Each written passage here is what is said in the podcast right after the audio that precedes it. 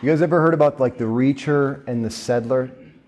No one, no two people are like equal in a relationship at all times. You always have one who's a reacher, the one who's kind of going above what they think they can get in the settler, the one who's like, all right, this is good enough. Or another term for it is the adored and the adorer.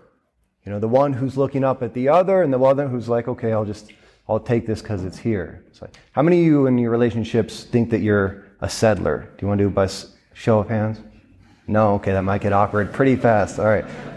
The whole thing is like in every relationship, it's never totally equal. And it's never better to be one or the other. It's really about just what you desire in a relationship.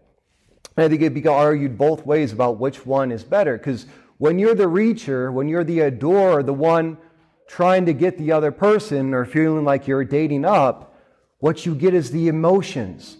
You get it, the happiness of like, yes, I got, I got the one I wanted. And the settler, because they're like, well, this is just good enough. You know, this is, I'll take this. Um, since you're looking down, you're the adored, you don't have the emotions. So you're not as happy all the time in the relationship, but what you do have is the leadership. So the one who is the adored, the one who settles, is the one who leads the relationship, and the one who is the reacher and the adorer, they get the joy and the pleasure and the happiness of having what they want, right? I was thinking about this when I was back with my family over Thanksgiving because there have been studies that they say like the way we grow up in our family is the way we project around our world all the time. You never really grow out of that. So, like siblings, the, the numbers that they were in their siblings reflects. Like, so like oldest brothers are much more confident in the world because they feel like just because they had to raise the other kids in the family, they feel like the world kind of owes them, like everyone's below them. And younger siblings, you know, they're. I was always the younger sibling, so I understand that much more. And what I realized is like I grew up with the, one of the happiest childhoods because of my older brothers. It didn't matter what we were doing, where we were going. The fact that I was with my big brothers and their friends, I was just happy to be along for the ride, right? So I was the reacher and the adorer in that relationship. But what I got from that was a lot of joy and wonder of just being where they were.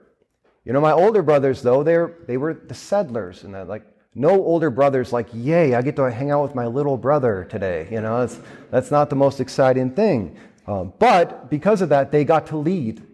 They got to lead the relationship. So I grew up that way. And then, you know, I came and I started hanging around and living with college students. And I quickly understood what it meant to be a settler.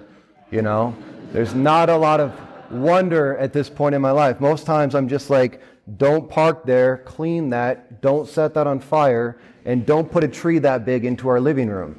You know, that's a 20 foot tree just went up in our house, but I'll let the Versati boys let, let you know how they did, got that done with. But, but the kids, they're full of joy and wonder. You know, that's the way it should be. That when you're growing up in a family, the children, they get to be happy and stupid because the parents are sober and leading everything. And that, that's the, we kind of change roles throughout life. Sometimes we're the reachers, sometimes we're the adorers, and we get to have more of the fun in the relationship. At other times, when you're leading, you don't get that same emotion, but you get to direct the ship. And that's like one thing I've seen is that with uh, families sometimes where the parents break down or there's division within the family, the children, one of the greatest like robberies that can happen is they don't get the joy Right? Children shouldn't have to worry about the parents paying the bill, you know, or how work is going or how re- their relationships are going. The children should just be there to enjoy and wonder at life. Right? And then they grow up and then they take the lead in the relationship.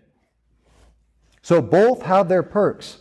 It's not, not necessarily better to be a reacher or a settler. But when we talk about the feast of Christ the King, the whole purpose of this being instituted in the 1920s was Pope Pius XI said that when we take Christ out of the picture, we're always going to look for a new idol to replace him.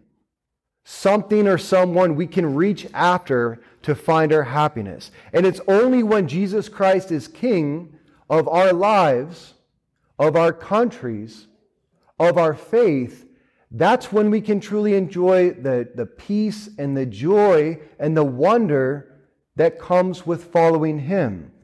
And the church is really inviting us to be in an adoring position of the Lord, where Jesus Christ is leading every aspect of my life.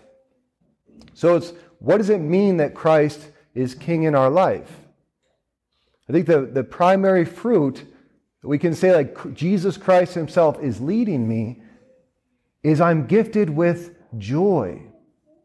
I'm gifted with wonder because I'm not the one who has to be in control of everything around me. I have another one who is leading me. Because deep down, every single one of us as human beings is meant to be a reacher, an adorer. Even Jesus himself was an adorer of the Father. Right? He said, My whole goal of life, my only desire is to do the will of the one who sent me. He was always filled with the wonder and the joy of just being with his Father and doing his will. And yet, Satan, on the other hand, defines himself on his own terms. Non serviam, right? I will not serve. So he defines himself as his own ruler. And what immediately goes with, with that mentality is sadness. Because we're not meant to govern our own lives. And the more we try to take control of our lives, to be king or queen of our own kingdom, the first fruits of that will be sadness, even if we get what we want. Because it's very lonely at the top of the mountain, and we're not supposed to be at the top of the mountain or the top of relationships. We're all meant to be surrendered to the power of another.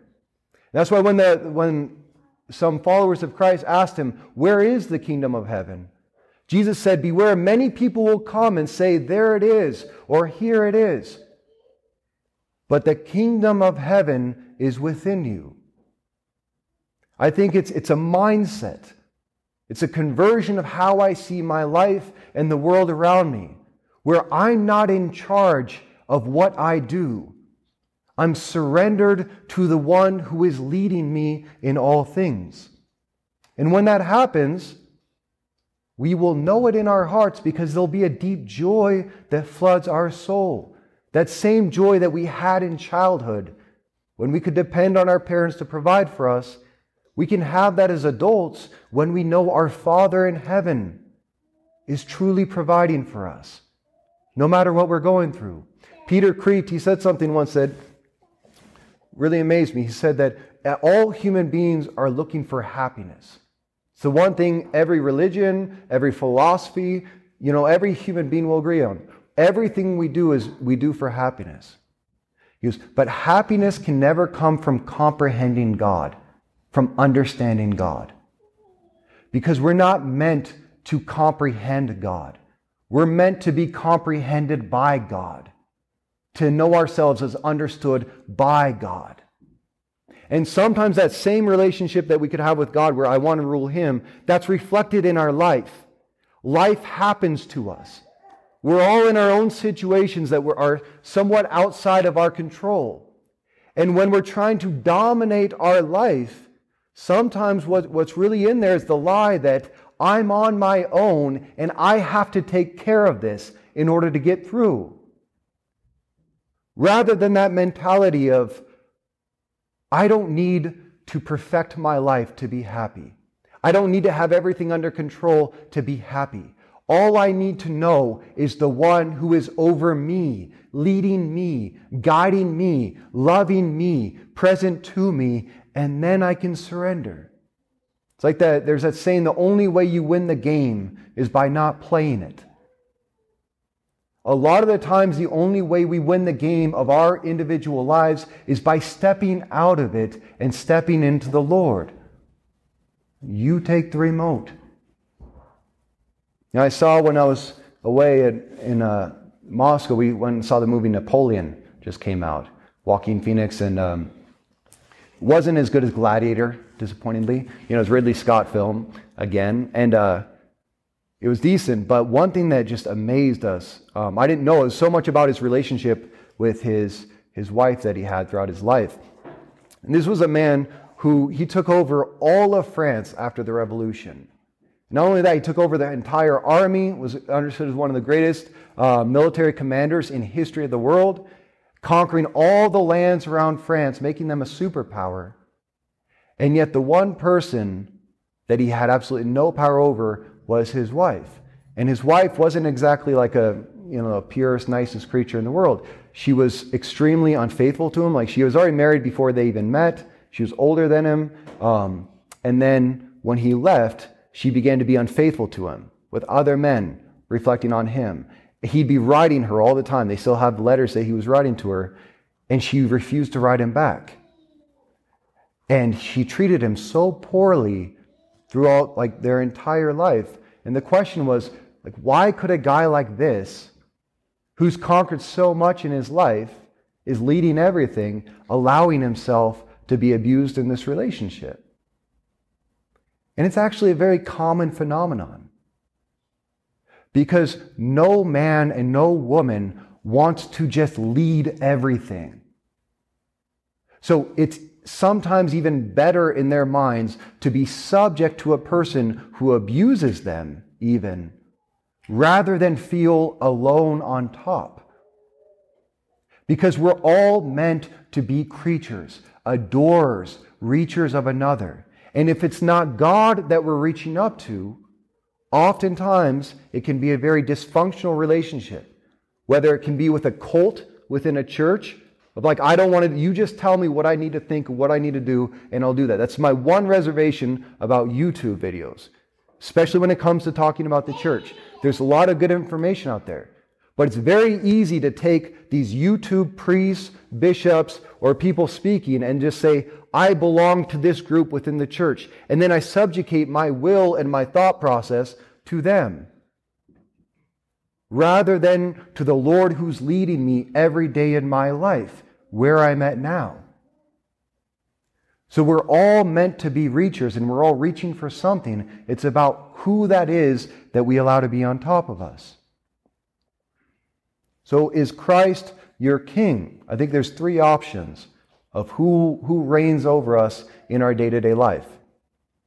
Right? Well, number one, you have the David Goggins, you know, Andrew Tate mentality of like, no one reigns over me. I do it myself. Look at the cats over there. They can't keep up with me. And you, it's really an orphan mentality. Because behind that is the belief that I have to take care of myself. No one's coming to save you.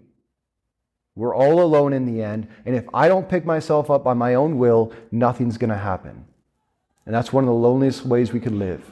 The second one is that Napoleon mindset, which is I choose somebody on this earth to replace God in my life to reign over me.